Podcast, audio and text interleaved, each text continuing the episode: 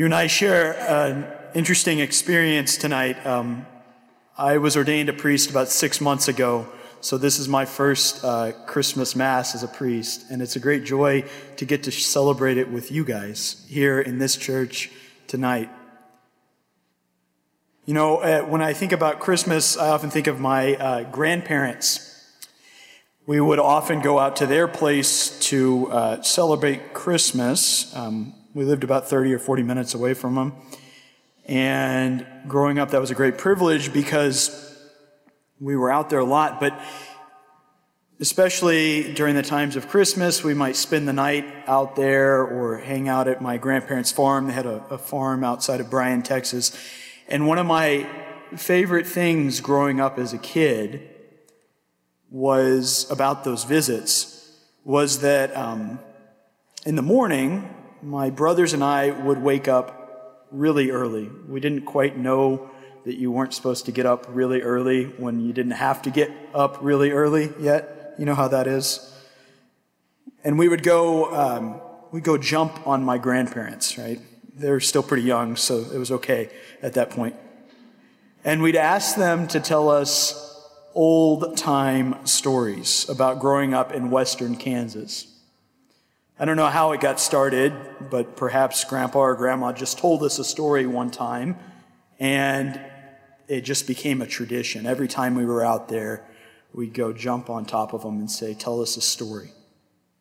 My brothers and I were fascinated to learn about like uh, what life was like back then.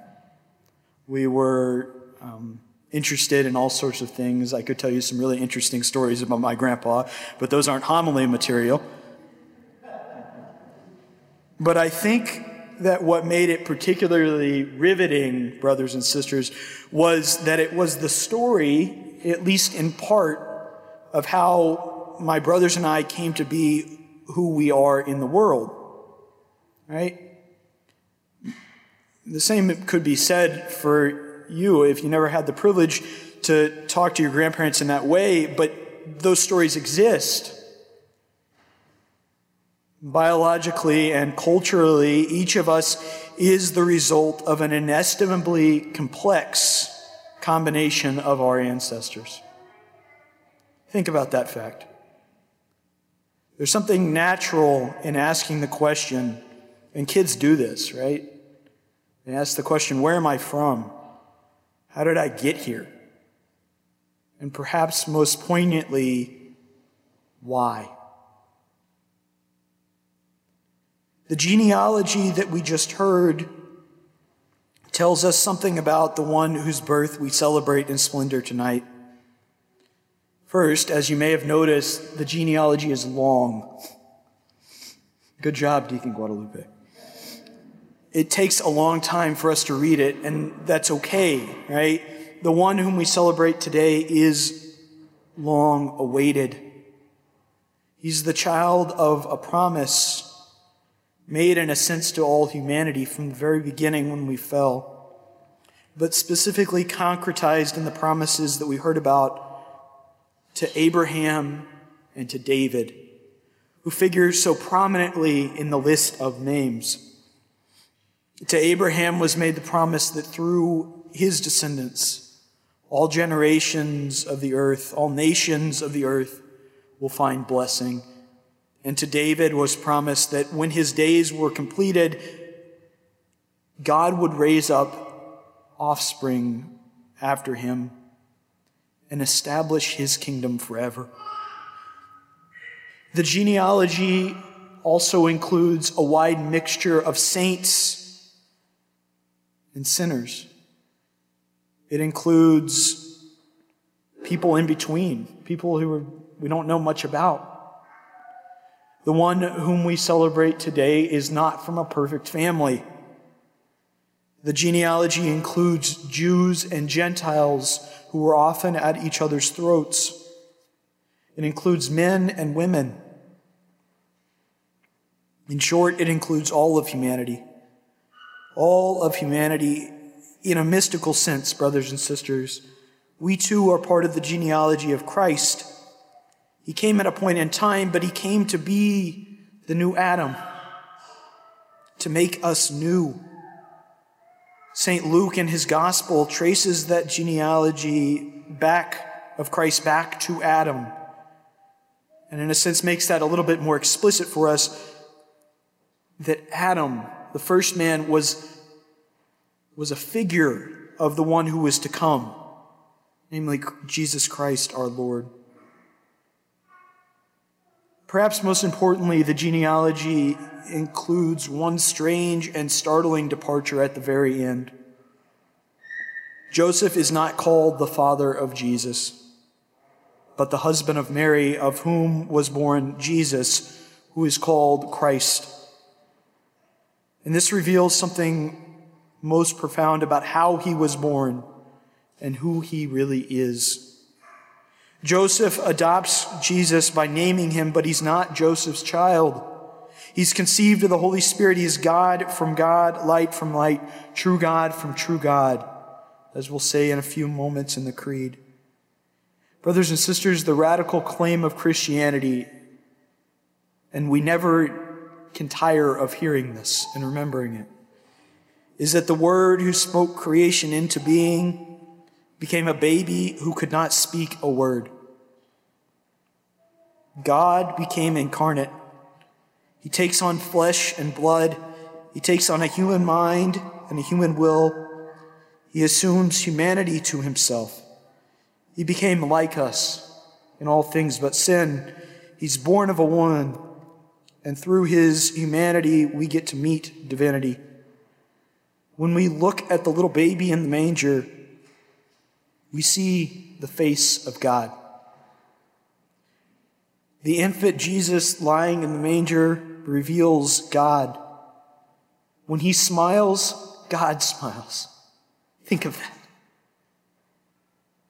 When he cries, God cries. This is fundamental to who we are as Christians. And if it, we recognize it, it will change our lives. On this night of the Nativity, the defenseless love of God, His humility, His kindness came into view. He exposes Himself to us in the heart of this world. God comes to us in a way that we can receive Him as a tiny infant. If, brothers and sisters, the genealogy answers the question of how Jesus was born and where Jesus is from, perhaps the more important question is why? Why did he come?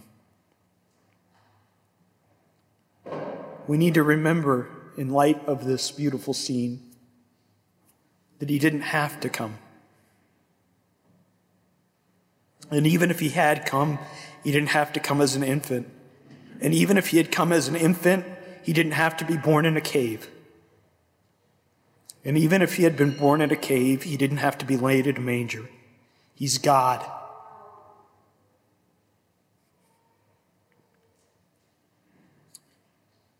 There was no need on his part. And where there is no need, only love can exist. Love wills the good of another as other.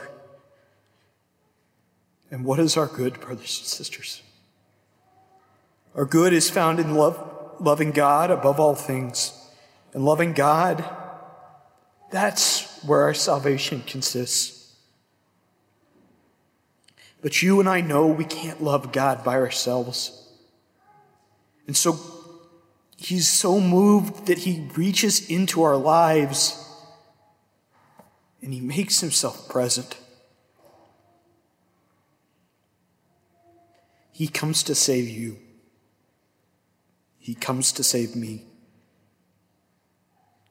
The entire plan of God is summed up in that one name Jesus. God saves. He comes to free us from sin, to offer himself in sacrifice. He heals us from our sins in a way that befits our dignity, the dignity that He gave us in the beginning and which He calls us to even still.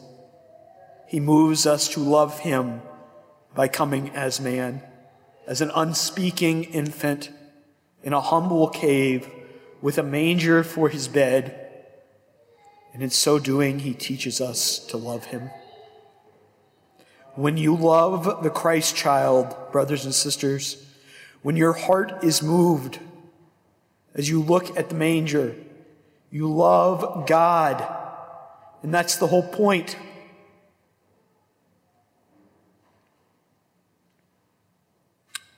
When we love Him in the manger, we learn to love God.